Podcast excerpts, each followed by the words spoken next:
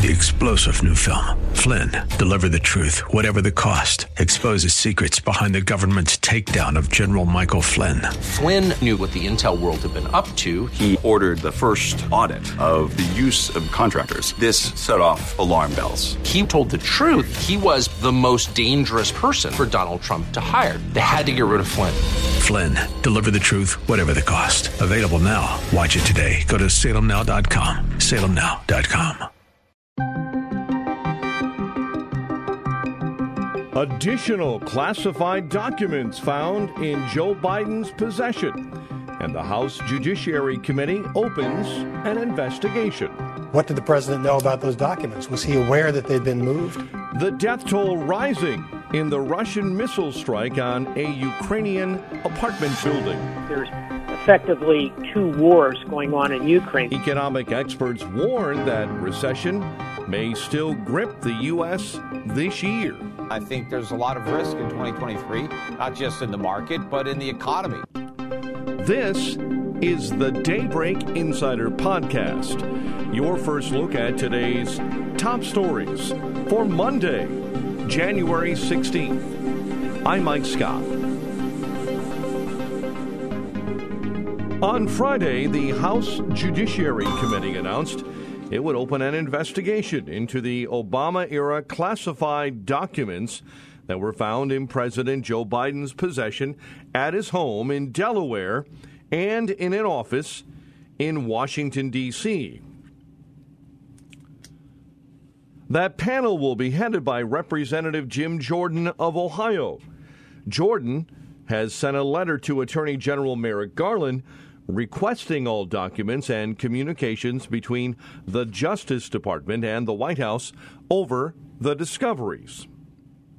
The Biden administration has admitted that classified documents dating back to the president's time as Obama's vice president were found at the Joe Biden home.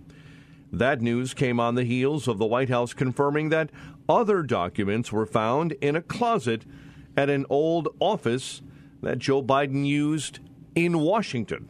The White House has disclosed five more classified pages were found at President Biden's home in Wilmington, Delaware. White House lawyer Richard Sauber says that discovery was made Thursday after Biden's lawyers searched a room next to his garage. The lawyers noticed a document that contained at least one classified page. Because they did not have security clearances, they suspended their search and voluntarily notified the Justice Department. In a statement, Sauber adding, quote, while I was transferring it to the DOJ officials who accompanied me, five additional pages with classification markings were discovered among the material with it for a total of six pages. The DOJ officials with me immediately took possession of them. The discovery the same day Attorney General Merrick Garland announced a special counsel would look into President Biden's handling of classified materials after he left the Obama administration. The political firestorm over the documents overshadowing President Biden's agenda last week, raising questions about whether more would be found. Are you confident you did nothing wrong, Mr. President?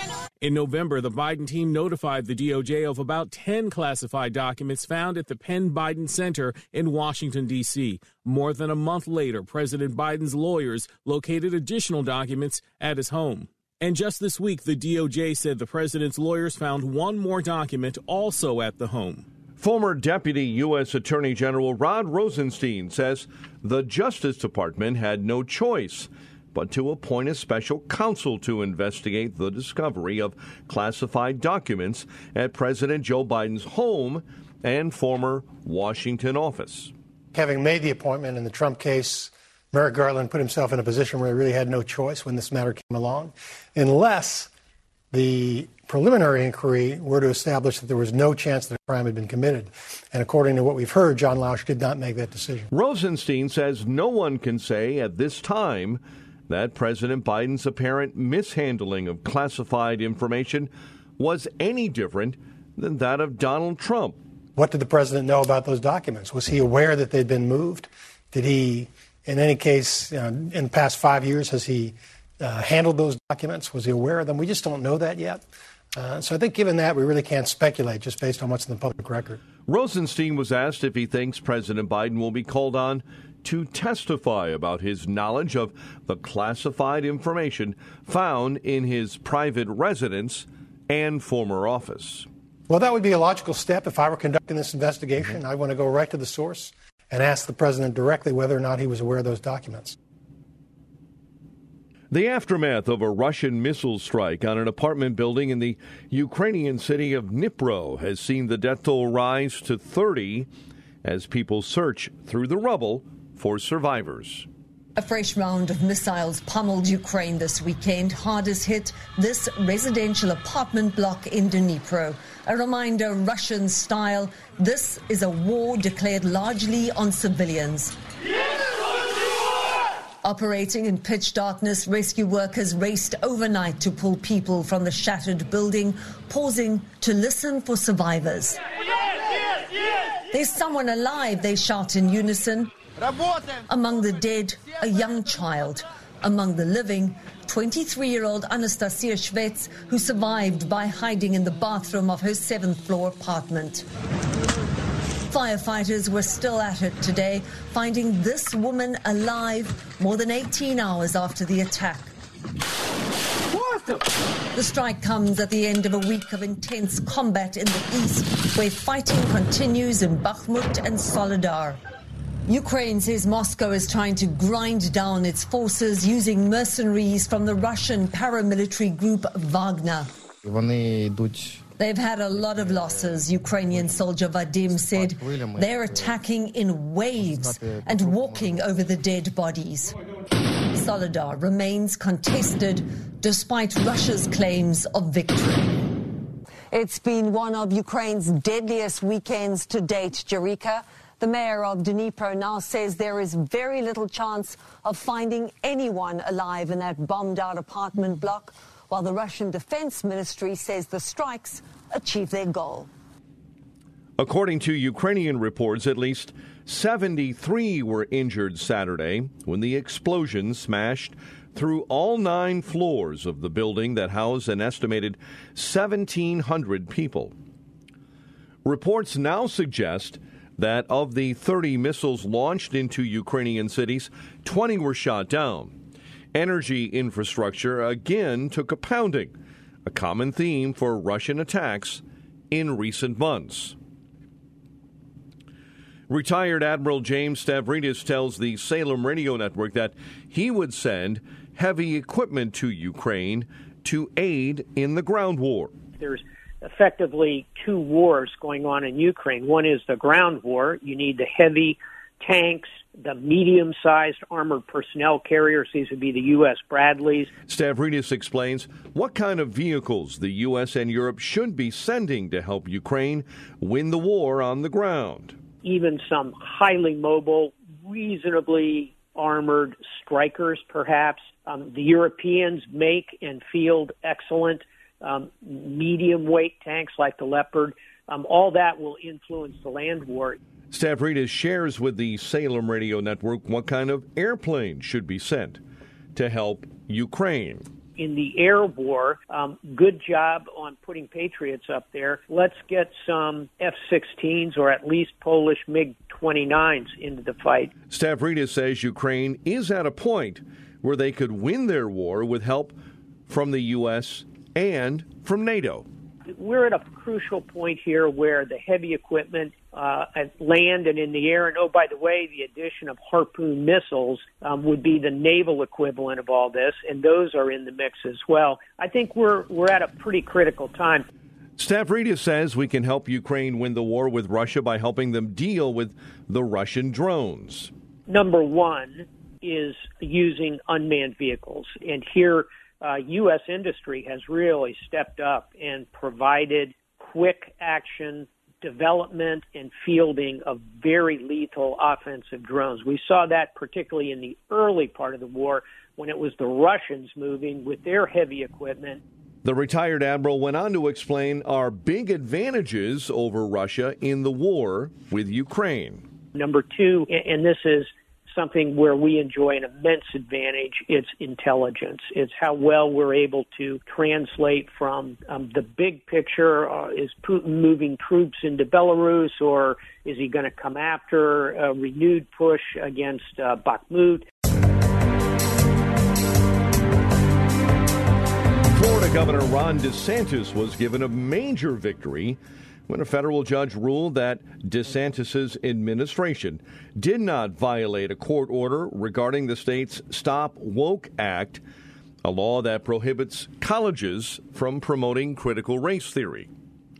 U.S. District Court Judge Mark Walker wrote Although this court would not hesitate to compel compliance with its preliminary injunction, this court finds there has been no violation of the injunction at this time. Plaintiffs had challenged that law, arguing that the DeSantis administration had failed to comply with a preliminary injunction that prevented enforcement of some parts of the law.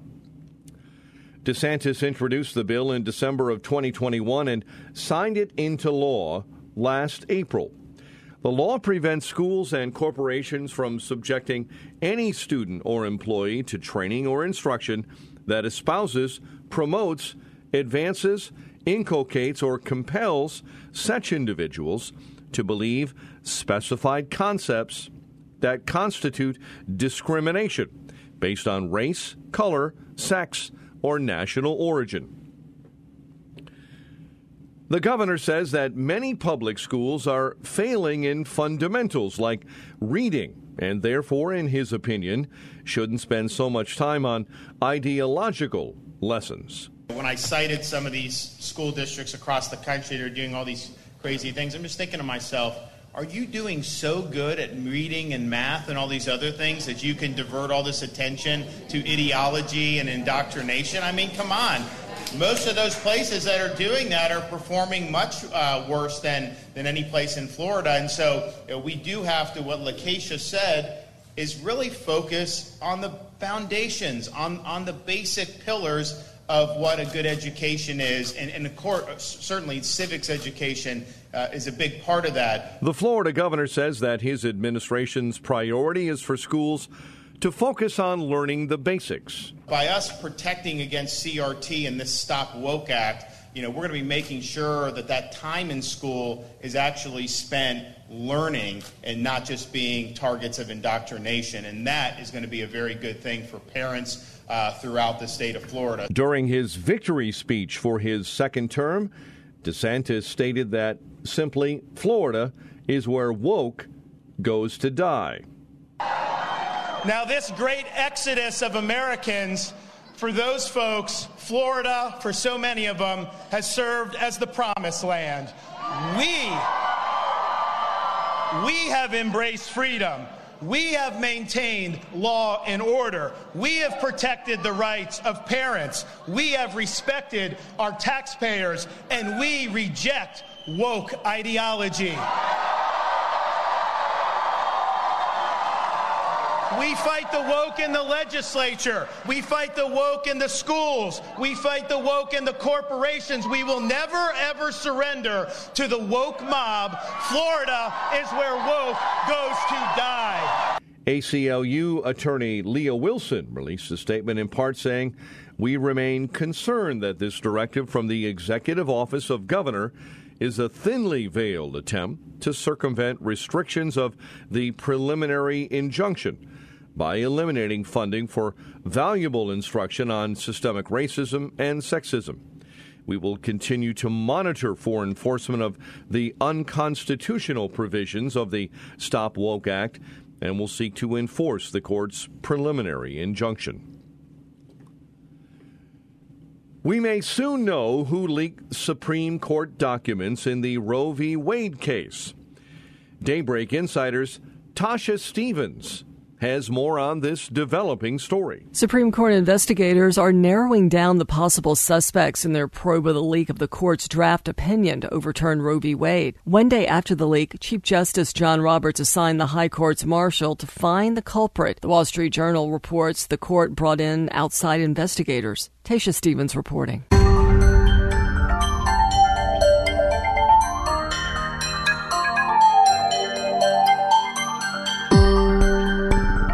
Some leading economists are still sounding the alarm over a potential recession coming in the near future, despite the Fed and the Biden administration trying to downplay concerns. Even though the GDP grew in the last quarter of 2022 and the economy added more jobs, many economists are saying that soon will change. The Fed raised its benchmark last month by a half percentage point, which was still double the usual, but not as large as the last four rate hikes it has made, which were all three quarters of a percentage point. The Biden administration has not yet released its December jobs report, but in November, the U.S. added 263,000 jobs as unemployment held steady at 3.7%. Peter Schiff is an economist and ECO of Euro Pacific Capital and joined Fox News to say that 2023, in his opinion, is not going to be a good year for the economy. Yeah, I think the optimism is unfounded. I don't think it's going to be a good year for the stock market. I think there are going to be some stocks that do well. Unfortunately, most Americans don't own those stocks. The ones that they do own are going to go down. The very popular stocks that a lot of people have crowded into during the bubble. Uh, these stocks, even though they've come down a lot in 2022, they still have a long way to fall. And I think there's a lot of risk in 2023, not just in the market, but in the economy. Schiff says that he believes that the slight decline in inflation that has been reported will not last. Well, I think people are underestimating just how bad the news is going to get. First of all, a lot of people think that inflation is going to come down. Uh, it's not. I think the decline is what's transitory. I think we're going to be making new year over year highs in inflation before the end of the year. And the recession that everybody denies exists is actually going to get worse. So we're going to have a weaker economy and stronger inflation. And the markets are not expecting that, and neither is the Fed. Many economic experts say that the recession forecasts haven't wavered, and we should all be prepared. Treasury Secretary Janet Yellen says the U.S. is projected to reach its roughly $31.4 trillion borrowing limit in less than a week. More on this from our Daybreak Insider on Capitol Hill, Bernie Bennett. An estimate from the Peter G. Peterson Foundation shows the nation's debt ceiling above $31 trillion and within striking range of the limit set more than a year ago. Yellen shared the estimate in a letter to Speaker Kevin McCarthy Friday. She also warned the department would soon have to begin taking extraordinary measures to stave off a default to buy time for Congress to find a bipartisan solution. McCarthy has pressed for any action to address the debt ceiling to be tied to spending cuts sought by Republicans. However, proposals for significant cuts are likely to find trouble in the Senate, where Democrats still hold control. Bernie Bennett in Washington. Baseball is on track to expand robot umpires to all AAA ballparks. Daybreak Insider's Ron DeRockstra has more on calling balls and strikes. The MLB started the experiment in the Independent Atlantic League in 2019. The automatic ball strike system was then used at five AAA stadiums for parts of last season, and if owners approve of it next month, it will be expanded to all 30 AAA ballparks. Baseball Commissioner Rob Manfred, however, has said he is not considering high tech umpires for the major leagues in 2023. Rhonda Rockstar reporting. And finally, the new Miss Universe is USA! Miss Universe 2023 is the USA's own R'Bonney Gabriel. She has made history twice in the last year when she became the first Asian American woman to win the title of Miss Texas USA in June, and then the first Filipina to win Miss USA in October. Miss USA, R'Bonney Gabriel, is winner of the 71st Annual International Pageant. In second place, Miss Venezuela, Amanda Dudamel, followed by Miss Dominican Republic. R'Bonney is the first Miss USA to win Miss Universe since Olivia Culpo took home the crown in 2012. The 28 year old Miss Universe is the lead sewing instructor at Magpies and Peacocks, a Houston based nonprofit design house that is dedicated to using, quote, fashion as a force for good. Gabriel's mother is from Beaumont, Texas, and her father is an immigrant from the Philippines. At the nonprofit design house Magpies and Peacocks, Gabriel teaches sewing to women who are survivors of human trafficking and domestic violence. During the pageant, the Houston native wowed the judges with her wardrobe and her national costume titled Women on the Moon. It dazzled as a tribute to the NASA Space Center in Houston. During her final question, Gabriel explained how she would use her position as Miss Universe. I would use it to be a transformational leader. As a very passionate designer, been sewing for 13 years, I use fashion as a force for good. In my industry, I'm cutting down on pollution through recycled materials when I make my clothing. I teach sewing classes to women that have survived from human trafficking and domestic violence. And I say that because it is so important to invest in others, invest in our community, and use your unique talent to make a difference. We all have something special, and when we plant those seeds to other people in our life, we transform them and we use that as a vehicle for change. She is the first Miss USA to take home the international title in more than a decade and moved to Thailand for her year of service. She also plans on continuing her own clothing brand, R'Bonney Nola, and serving as an ambassador for her platform. Subscribe to the Daybreak Insider podcast at Apple or Google Podcast, Spotify, or SalemPodcastNetwork.com. Get our companion Daybreak Insider newsletter each morning at DaybreakInsider.com. Ongoing coverage of breaking news and commentary at SRNNews.com and TownHall.com. Thanks for starting your day with us. I'm Mike Scott.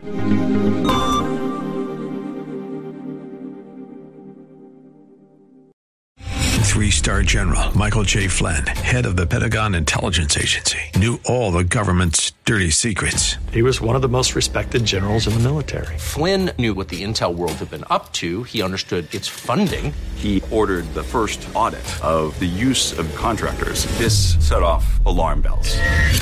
The explosive new documentary, Flynn, Deliver the Truth, Whatever the Cost, uncovers the facts behind this scandal. Flynn told the truth. He was the most dangerous person for Donald Trump to hire. I find out the worst enemy that I'm going to face in my life is right here in America. They took my assessment and they wanted me to change it. And I was like, I'm not changing it. They had to get rid of Flynn.